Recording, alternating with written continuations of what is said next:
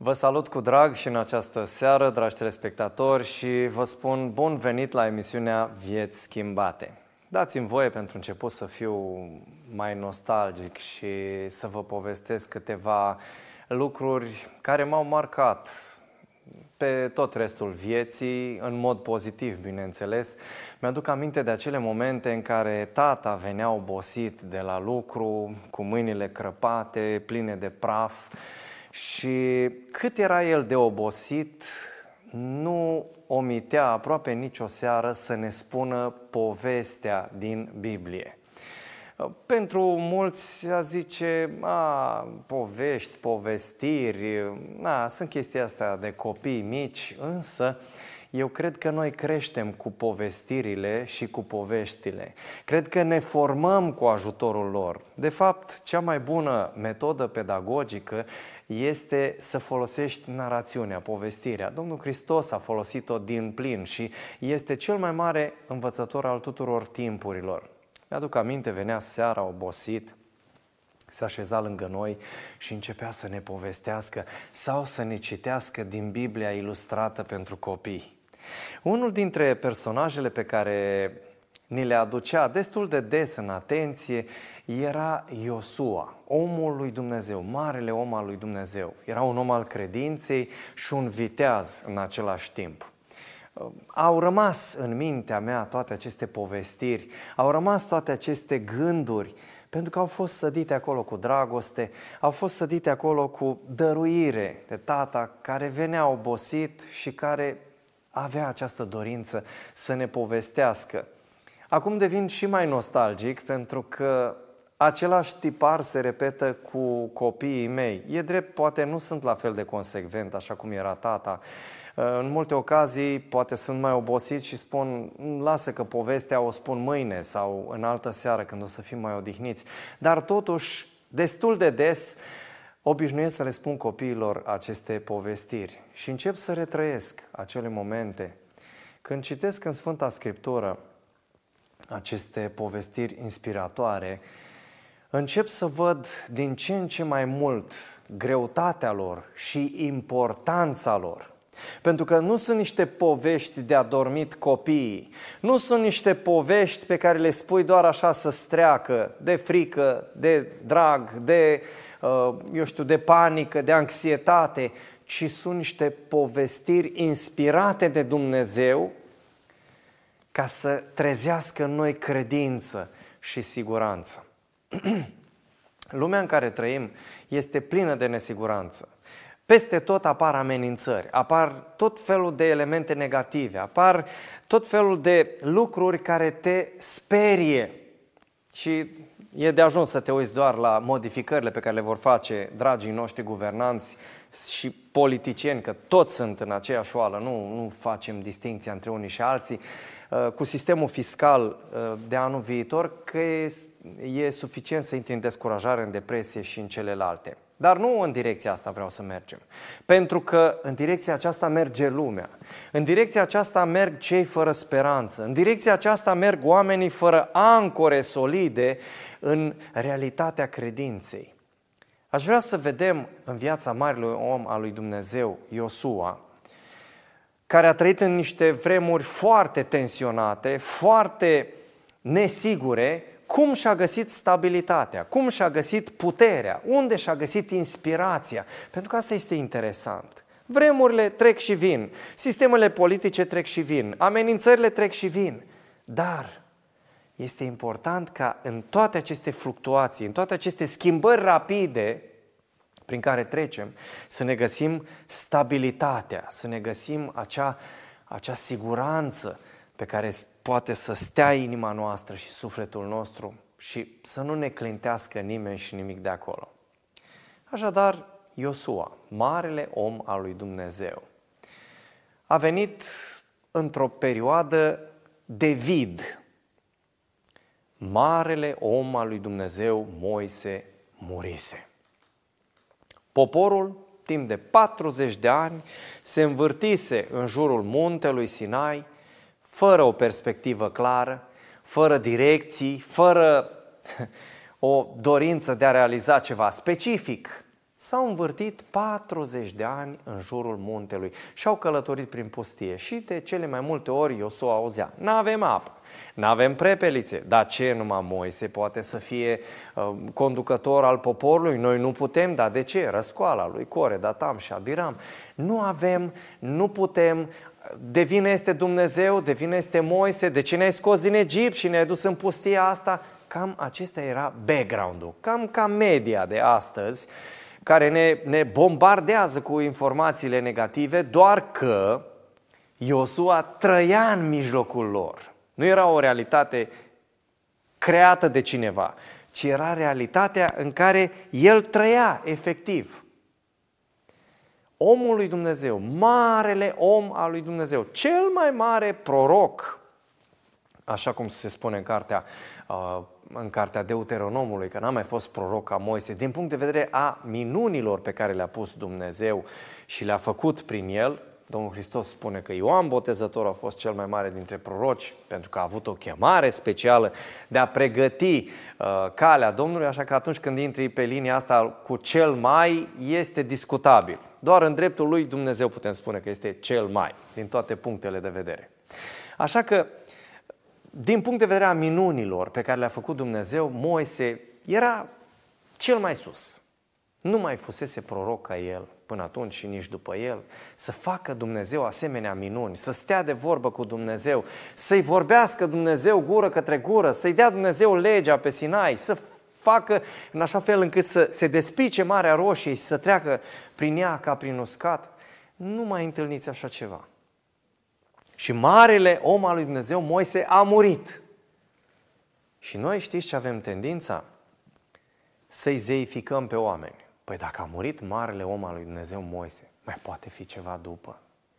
Și Iosua este un exemplu și un răspuns în același timp. Da, poate să fie ceva, poate chiar mai măreț. Nu în sensul în care s-a manifestat în viața lui Moise, dar în altă direcție. Iosua a fost cel care a stat în umbră patruzeci de ani. Moise i-a călăuzit prin pustie, i-a ascultat cu toate răzvrătirile lor, a făcut minuni, a ținut poporul în viață. Dar Iosua a fost cel care a continuat lucrarea și a dus poporul în țara făgăduinței, în țara promisă.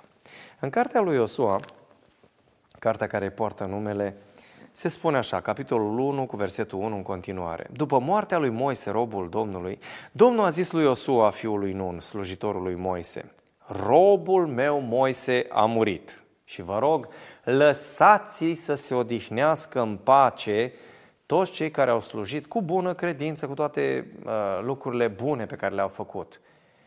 E bine să-ți amintești de ei, e bine să îi pomenești, e bine să ai grijă ca amintirea lor să nu se șteargă. Dar mergi mai departe.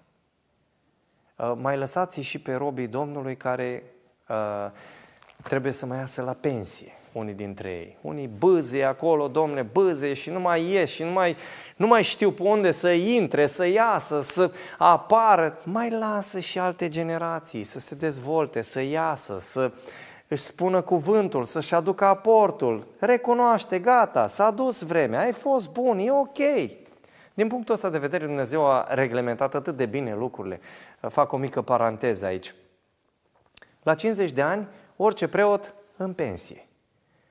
Și nu erau pensii speciale. Mai slujeau, dar făceau și ei ce puteau la templu, mai ajutau cu un sfat, dar ieșeau din bătălia aceasta principală, din slujba principală și lăsau pe ceilalți. treizeci, cincizeci, douăzeci de ani, maximul de eficiență. După aia ieșeau în umbră. Robul meu Moise a murit, acum scoală-te, treci Iordanul acesta, tu și tot poporul, și intrați în țara pe care o dau copiilor lui Israel. Orice loc pe care îl va călca talpa piciorului vostru, vi-l dau cum am spus lui Moise. Iată provocarea lui Dumnezeu. Viitorul nu suna deloc bine. Gândiți-vă, erau niște nomazi, veniți după patruzeci de ani de zile de uh, peregrinaj prin uh, pustie. Pff, ce să faci? Haine învechite, nu tu haine de firmă, nu tu haine noi. Na, patruzeci de ani de pustie. Să vii să cucerești o țară, se spune țară, un teritoriu care avea mai multe țări, un fel de Uniune Europeană, dacă vorbim așa în termeni mai largi, mai extinși, da? Să cucerești toate statele, cum ar fi ale Uniunii Europene. Era o adevărată nebunie. Cum adică? Ce viitor este ăsta? Ar fi putut să intre în descurajare și să nege, să se plângă lui Dumnezeu: Doamne, dar cum adică eu împotriva tuturor acestora? Eu să cuceresc atâtea națiuni? Eu sunt în minoritate. Doamne, de unde putere, de unde bani, de unde resurse, de unde credință, de unde curaj? Nu am așa ceva. Însă, nu acesta era Iosua. Și ați vrea să luați povestirea aceasta reală și să o transpuneți în viața voastră, la problemele voastre, cu atitudinea pe care a avut-o omul acesta al lui Dumnezeu. Avea o provocare enormă, chiar imposibilă. Din punct de vedere omenesc, era imposibil să cucerești atâtea zeci de țări. Sunt enumerate undeva mai, mai în capitolele ulterioare din cartea Iosua, din cartea lui Iosua, toate acele împărății și împărați care au fost cuceriți de Iosua și de poporul Israel. Dar provocarea lui Dumnezeu este cât se poate de largă. Orice loc pe care îl va călca talpa piciorului vostru, vi-l dau, cum am spus lui Moise. În contextul de astăzi ar fi incorectă din punct de vedere politic fraza asta, dar vreau să înțelegeți că din punct de vedere teologic este cât se poate de corectă. Tot teritoriul respectiv, inclusiv fâșia Gaza, în care este uh, conflict acum, este dat de Dumnezeu poporului său. Țineți minte treaba asta, este certificatul de C F. Este dat poporului său. Că s-a întâmplat nu știu ce în istorie, că l-au pierdut, că au fost alungați, este cu totul altceva. Dar acela este teritoriul dat de Dumnezeu. Prin urmare, orice pretenție cu statul palestinian este anticristică. Țineți minte, indiferent de la cine vine, că vine din NATO, din U E, din, de oriunde vine sprijinul acesta și mediatizarea și politizarea, statul palestinian nu există din punct de vedere biblic. A, o să veniți cu țara filistenilor, cu nu știu ce. Vă rog, citiți Biblia cu atenție. Da, au fost filisteni, dar de ce au rămas filisteni acolo? Dacă citiți cartea Judecătorilor, o să vedeți că, de fapt, filistenii au rămas acolo din cauza că israeliții n-au cucerit țara. S-au lenevit, s-au culcat pe urechea moartă și au zis: noi stăm liniștiți. Și Dumnezeu zice: na, pentru că ați început să nu împliniți porunca mea, o să-i las ca să vă fie ca un ghimpe în coaste și o să vă necăjească tot timpul. Acesta este contextul în care vorbim de popoarele care au rămas atunci în Canaan. De ce a îngăduit Dumnezeu lucrul acesta? De ce a spus să nimicească? Este altă discuție.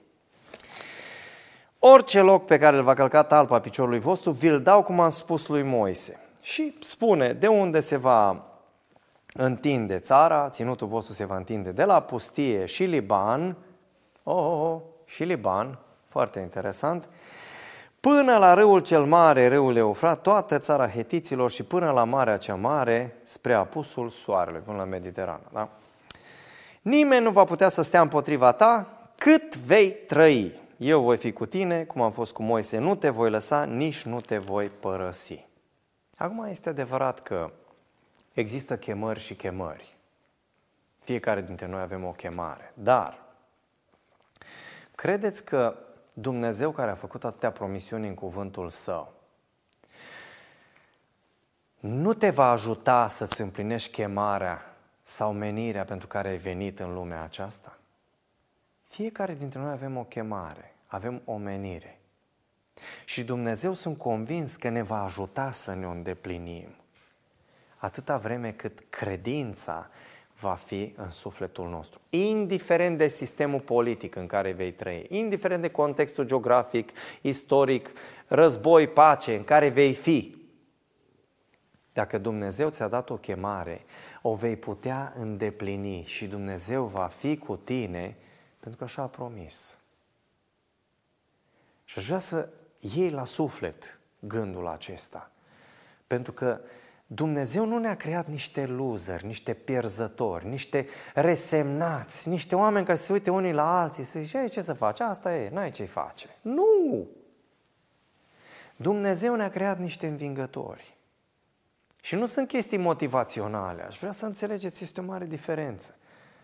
Pentru că Dumnezeu promite în cuvântul Său că ne va ajuta, ne va da putere, va fi cu noi, ne va însoți ca să reușim să ducem bătălia credinței până la capăt. Și asta nu este pozitivism. Pozitivismul este să te uiți la viață, vezi că e uh, rău de tot și zici, uai, ce fain afară. Ninge, dar de fapt e soare. Plouă, tună, fulgere, uai, ce frumoasă este viața. Uh, adică este soare în sensul ăsta. Să negi oarecum realitatea, să te îmbeți cu o realitate falsă, să spui că lucrurile stau altfel.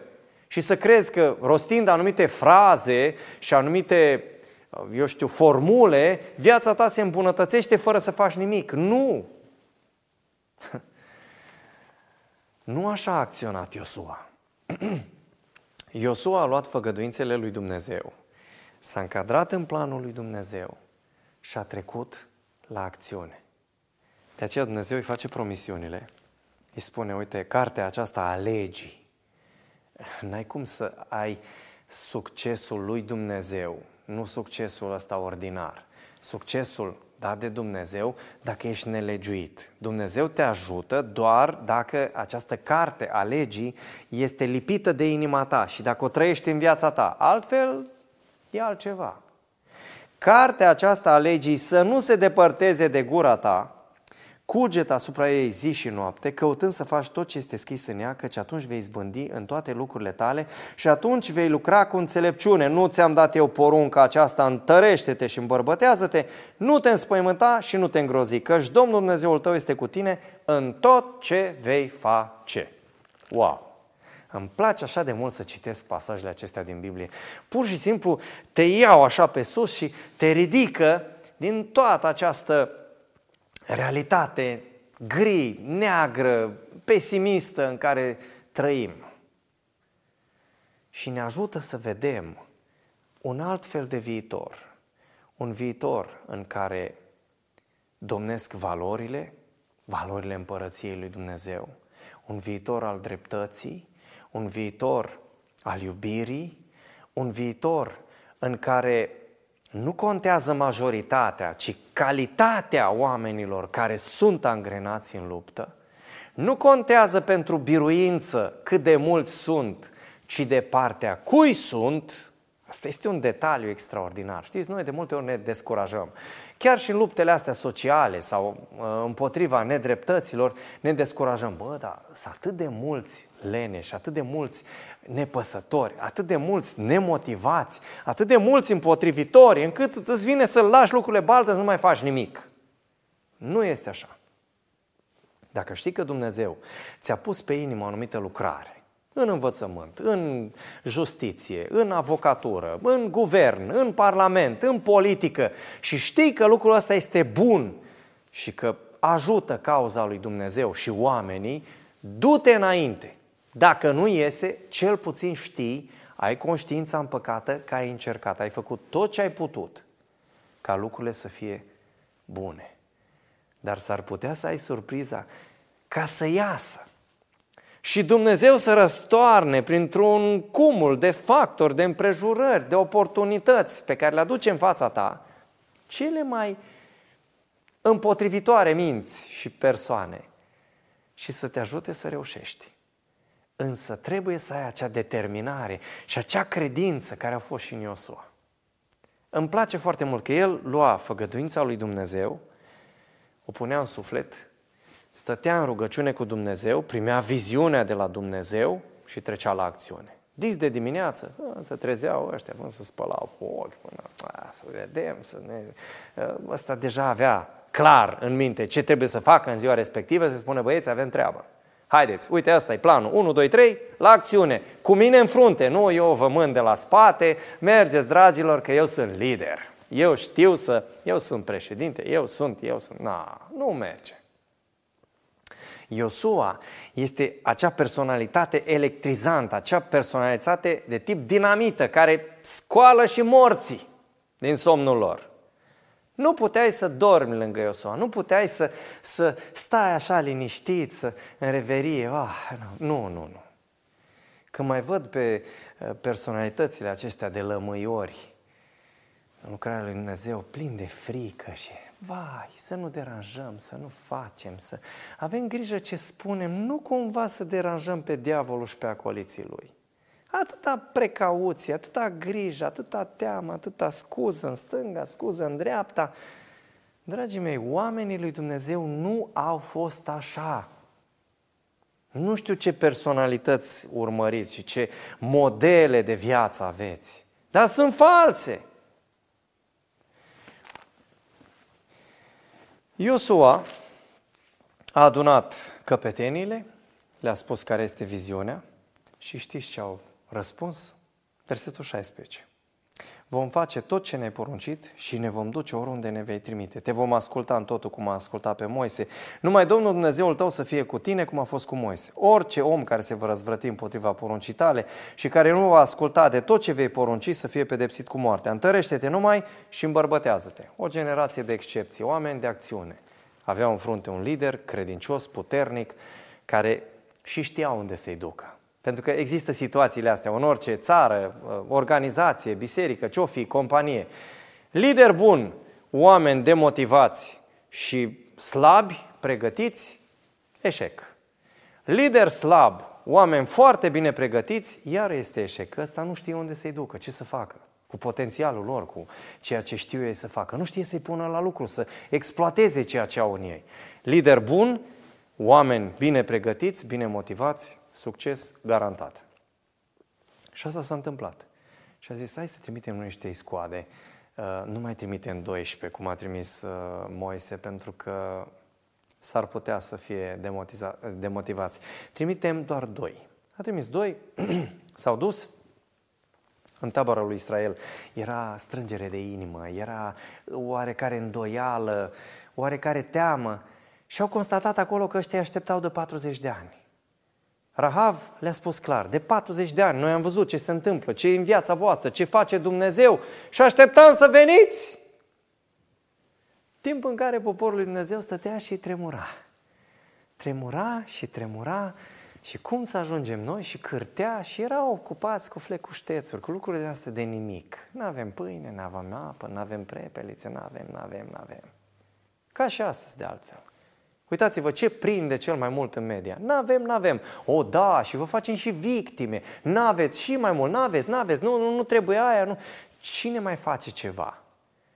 Cine mai subliniază lucrurile pozitive care se fac? Și nu vreau să devenim pozitiviști, să spunem, a, lasă că totul e în regulă. Nu. Ce este, ce trebuie taxat, trebuie taxat. Ce trebuie schimbat, trebuie schimbat. Ce este rău, e rău. Nu poți spui că e bine dacă e rău.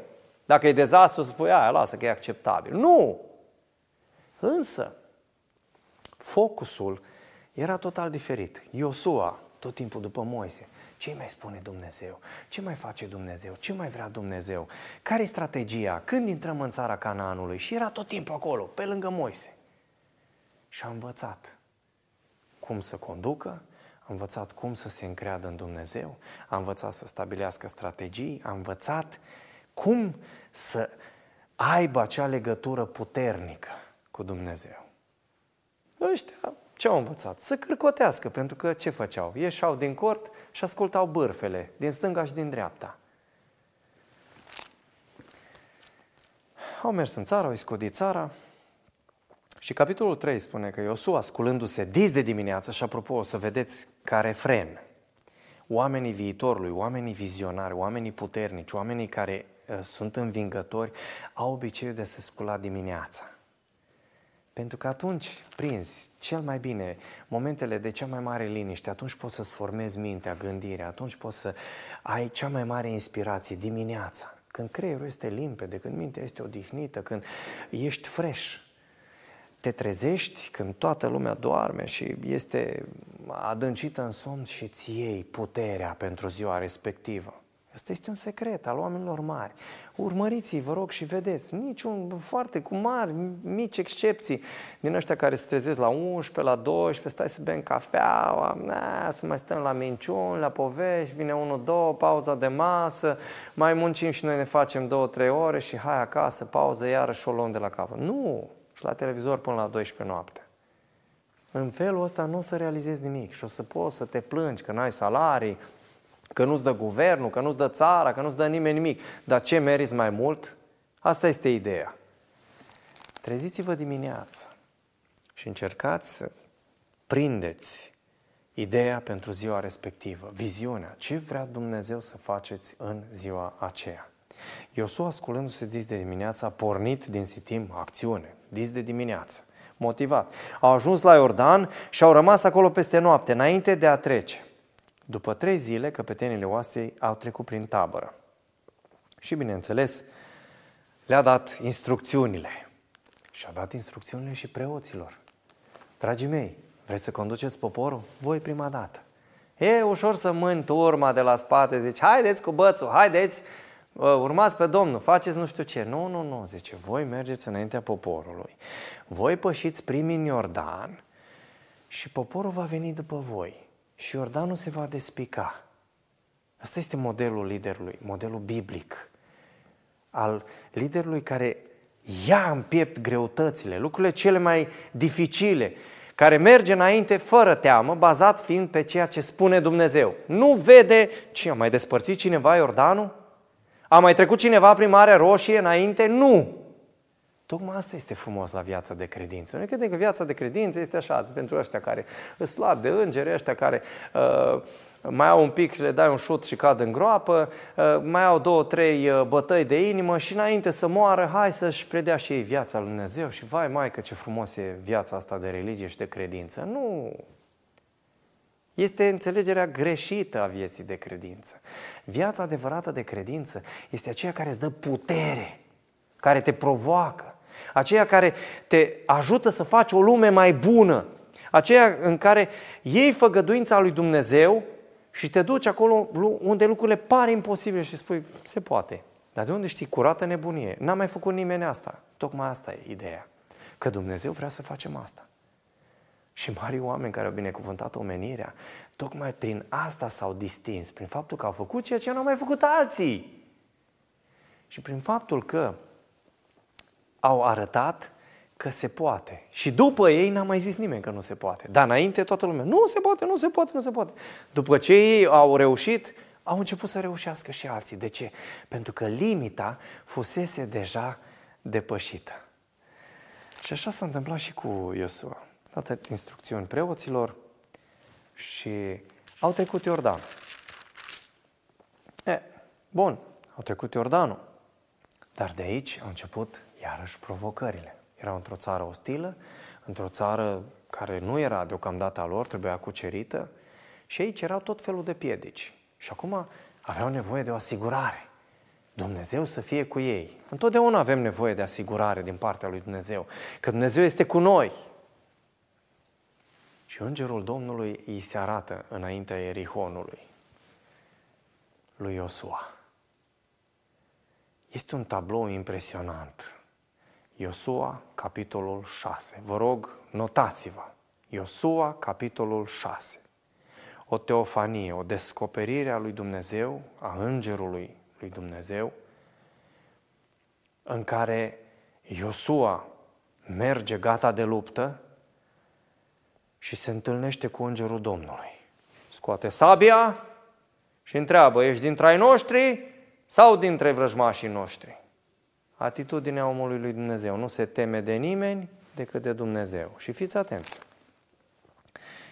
Iosua, capitolul cinci, mă scuzați, versetele treisprezece la cincisprezece. Pe când Iosua era lângă Ierihon, a ridicat ochii și s-a uitat. Și iată că un om stătea în picioare înaintea lui, cu sabia scoasă din teacă în mână. Iosua s-a dus spre el și a zis, ești dintre ai noștri sau dintre vrăjmașii noștri? El a răspuns, nu, ci eu sunt căpetenea oștirii Domnului și acum am venit. Iosua s-a aruncat cu fața la pământ și s-a închinat și a zis, ce spune Domnul meu robului său? Foarte interesant. Iosua nu s-a plecat înaintea nimănui, decât înaintea Îngerului Domnului. Pricepem ceva de aici? Repet, Iosua nu s-a plecat înaintea nimănui, decât înaintea Îngerului Domnului, care era de fapt Iisus Hristos, Îngerul Domnului. Singurul care are dreptul să primească închinare este Dumnezeu. Îngerul din Apocalipsa a spus lui Ioan să te ferească Dumnezeu să faci una ca alta. Dar Îngerul Domnului de aici primește închinarea din partea lui Iosua. Este Emanuel. Este Îngerul despre care vorbește Isaia, care este înaintea tronului lui Dumnezeu și care ne-a mântuit. Domnul oștirilor, Adonai-Țevaot. Și când l-a văzut Iosua, când a auzit că este Îngerul Domnului, s-a plecat înaintea lui. Ce poruncești, Doamne? Trăim într-o societate a slugărniciei și a slugarnicilor, în care cea mai mare virtute este docilitatea. Să asculți, să asculți, să asculți. De la ministru, președinte, până jos la o pincă. Să fii supuși el, să pleci capul, să pleci capul. Pe dragii mei, nu așa am învățat în Scriptură. Să nu înseamnă că trebuie să fii un anarhist. Dar nu să fii atât de supus și atât de docil, încât să te depersonalizezi, să te dezumanizezi, să scoți tot ceea ce este unic pus de Dumnezeu în tine, să te transformi într-o paiață și într-o păpușă care imită pe alții. Și modelul ăsta se replică la nesfârșit. Și ăsta este, proce- este profilul cetățeanului planetar, docil, tâmpit la cap, care se dorește de la NATO, U E și toate celelalte foruri. Să fii cât mai tâmpit, cât mai ascultător. Bine, poți să fii tâmpit și cu grade academice. Există și sclavi de lux, în funcții, în ministere.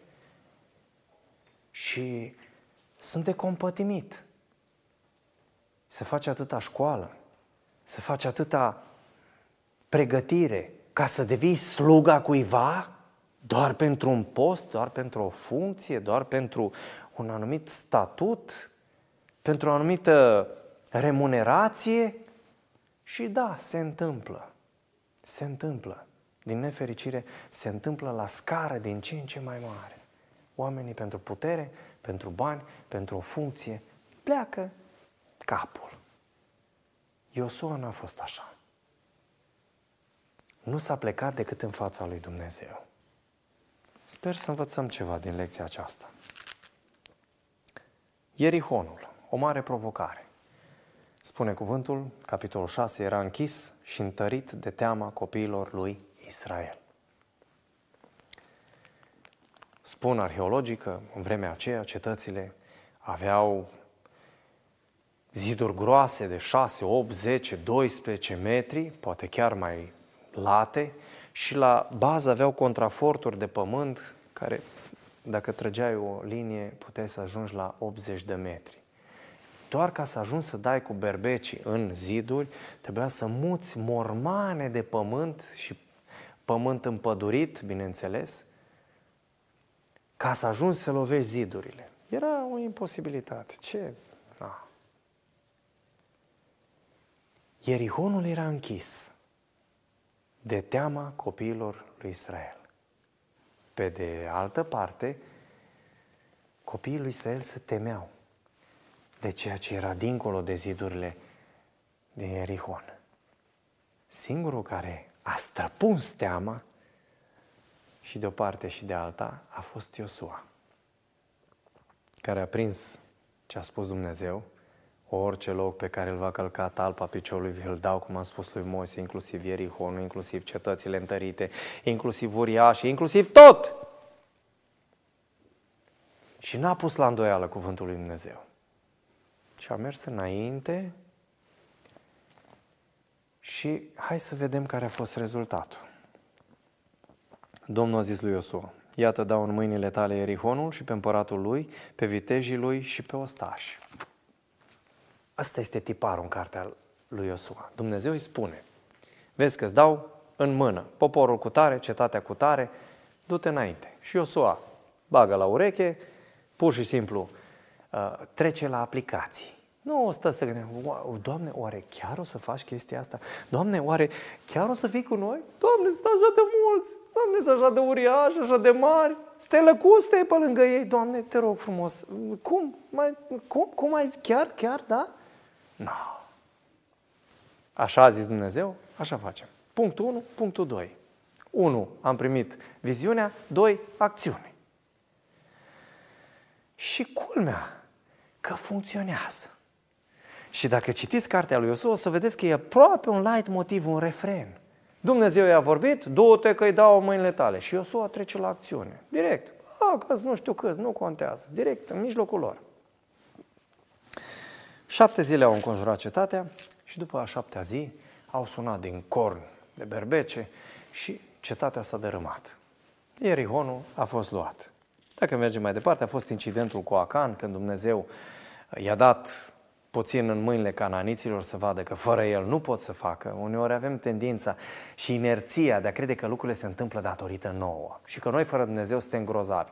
Și uneori Dumnezeu ne lasă să mai luăm și câte un gât din ăsta de aer sau de pământ sau de ce-o mai fi, să ne dăm seama că lucrurile nu stau chiar așa, că noi depindem de puterea Lui. Și după ce ne trezim, Dumnezeu ne ajută din nou. S-au împiedicat puțin la ai, pentru că Acan a călcat porunca lui Dumnezeu, dar după aceea, după ce s-a făcut acea reformă în poporul lui Dumnezeu, s-a descoperit vinovatul, Dumnezeu zice, na, acum du-te că dau aiul în mâinile voastre. Și îmi place foarte mult cum s-a cucerit aiul. O, o cetate mult mai mică decât Ierihonul. Versetul optsprezece. Domnul a zis lui Iosua, întinde spre ai sulița pe care o ai în mână, căci am s-o dau în mâna ta. Observați tiparul. Și Iosua a întins spre cetate sulița pe care o avea în mână. Dumnezeu îi spune, Iosua face. Nu, stai să găsim explicații, să vedem, să ne gândim, să ne rugăm. Dumnezeu spune, treci la acțiune că sunt cu tine. Să ne rugăm, fraților. Să ne rugăm și iar ne mai rugăm și iar ne facem nu știu câte servicii și explicații și ne învârtim în toate felurile și Dumnezeu zice, treci odată la acțiune și, Doamne, hai să ne mai rugăm și ne rugăm și ne rugăm. Și degeaba. Și asta este problema. Că oamenii tot așteaptă ca Dumnezeu să facă ceea ce ar trebui să facă ei. Și Dumnezeu întinde sulița și dă-i drumul. Și Iosua așa a făcut. Versetul douăzeci și șase. Iosua nu și-a tras mâna pe care o ținea întinsă cu sulița până ce toți locuitorii au fost nimiciți cu desăvârșire. Deși nu era implicat efectiv în luptă, luptându-se cu cananiții, era acolo pe terenul de luptă, dar Iosua era un simbol. Un simbol al liderului, călăuzit de Dumnezeu. Iar sulița reprezenta direcția, reprezenta viziunea. Poporul fără viziune este blestemat. Poporul care are lideri, care n-au viziune, este de asemenea blestemat. Pentru că nu știe, păi cu cine luptăm? Care sunt problemele noastre? Unde trebuie să ajungem? Care e strategia? Oamenii sunt dezorientați. Fiecare încep să se lupte între ei, să se măcelerească între ei. De ce? Și poporul român este un popor dezorientat prin excelență. Lăsați poveștile alea cu Traian, cu Decebal, cu strămoșii, cu nu știu cine. Da, sunt faine, sunt foarte bune, îmi plac și mie. Îmi place stilul de viață tradițional românesc în anumite aspecte. Îmi plac meșteșugurile, îmi place istoria în anumite aspecte, unde n-a fost uh, cosmetizată. Dar trecând dincolo de, de aspectele astea, noi n-am știut ce vrem, de la istorie, de la viață, de la nimic.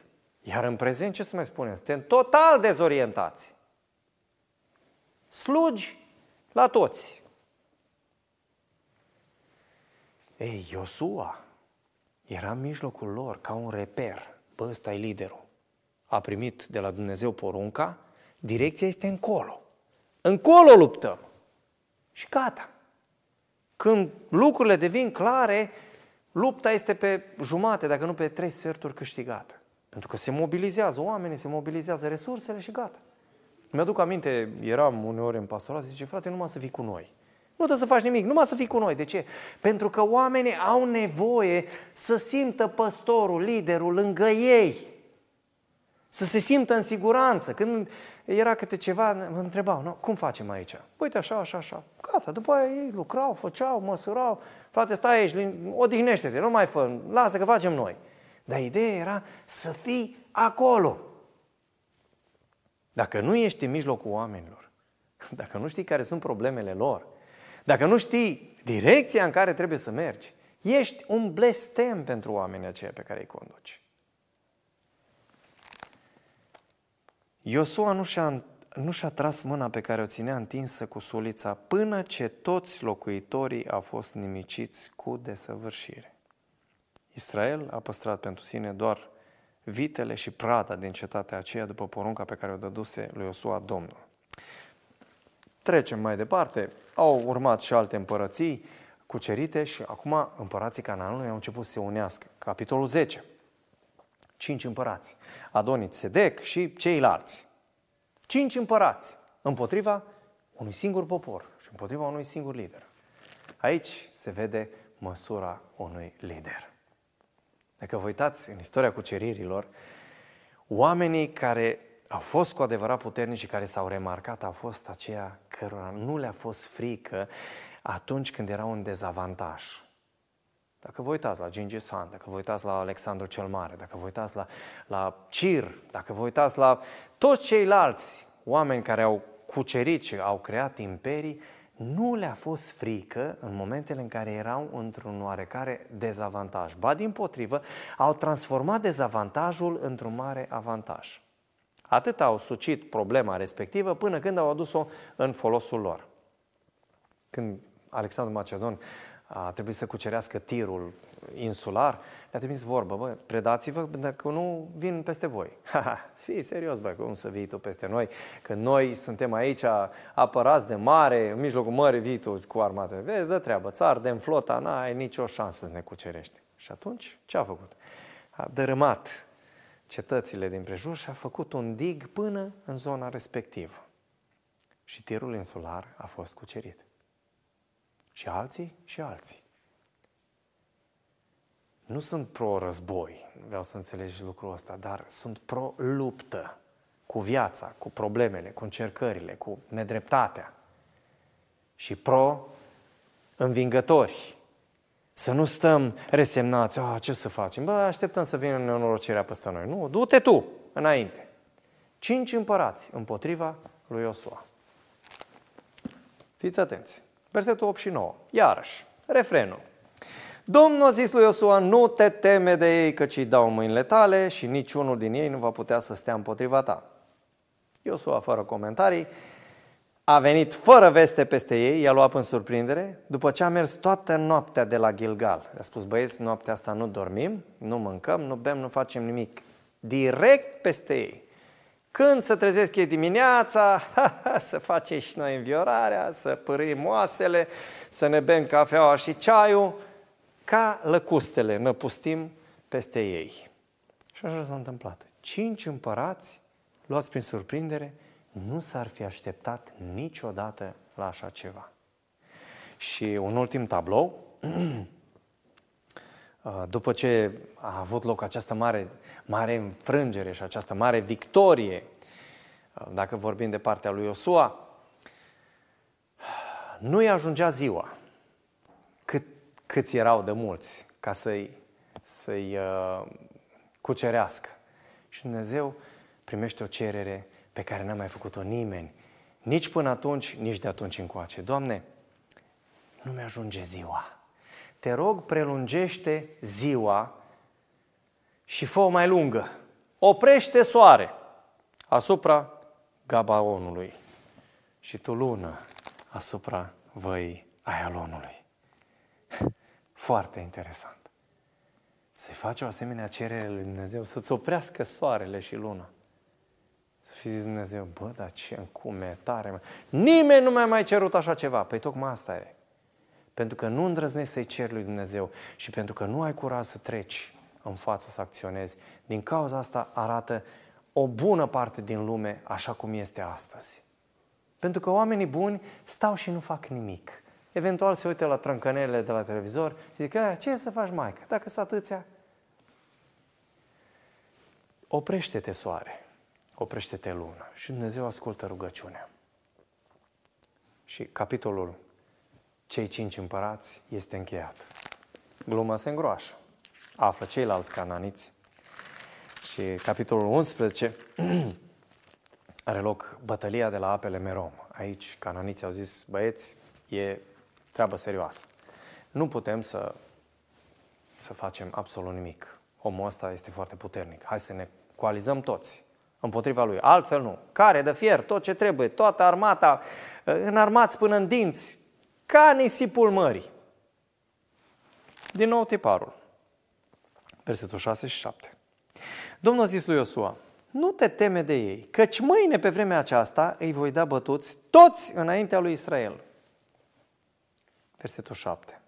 Iosua cu toți oamenii lui de război au venit pe neașteptate peste ei la apele Merom și s-au năpustit în mijlocul lor. Nu așa prin învăluire, nu cum făcea pe la noi Ștefan cel Mare și Mihai Vitează cu otrăveau fântânile și uh, îmbrăcau pădurile și copacii cu haine să-i sperie pătoși. No, direct în mijlocul lor. Ar părea sinucidere curată. Dar asta este credință pură a unui om care aparținea lui Dumnezeu și care credea cu adevărat în ceea ce spune Dumnezeu. Dragii mei, lumea duce lipsă de credință, în primul rând. Acea credință vie, puternică, bazată pe cuvântul lui Dumnezeu, nu pe povești omenești. Acea credință care nobilează sufletul și care slujește intereselor celorlalți și cauzei lui Dumnezeu. Acea credință care să ne trezească din morți și să ne facă să fim vii, să trăim cu adevărat viața asta, să nu trăim ca niște uh, moluște din astea leșinate. Ce faci? Bine, cum e? Bine, altfel bine. Și tot bine e viața, dar vai de capul ei. Dumnezeu, zice Domnul Hristos, am venit ca oile să aibă viața și să o aibă din belșug. Și asta vrea Dumnezeu. Să întâmpin viitorul cu speranță și cu credință. Pentru că viitorul este o bătălie a credinței. Lucrurile se vor strica din ce în ce mai mult, o să vedeți. Oamenii își vor da sufletul de groază, spune Domnul Hristos în Evanghelie, în așteptarea lucrurilor care se vor întâmpla pe pământ. Însă, cei care cred cu adevărat în Dumnezeu vor fi învingători. Poți să fii și tu un învingător de felul acesta, dacă crezi din toată inima ta. Viitorul este o bătălie a credinței.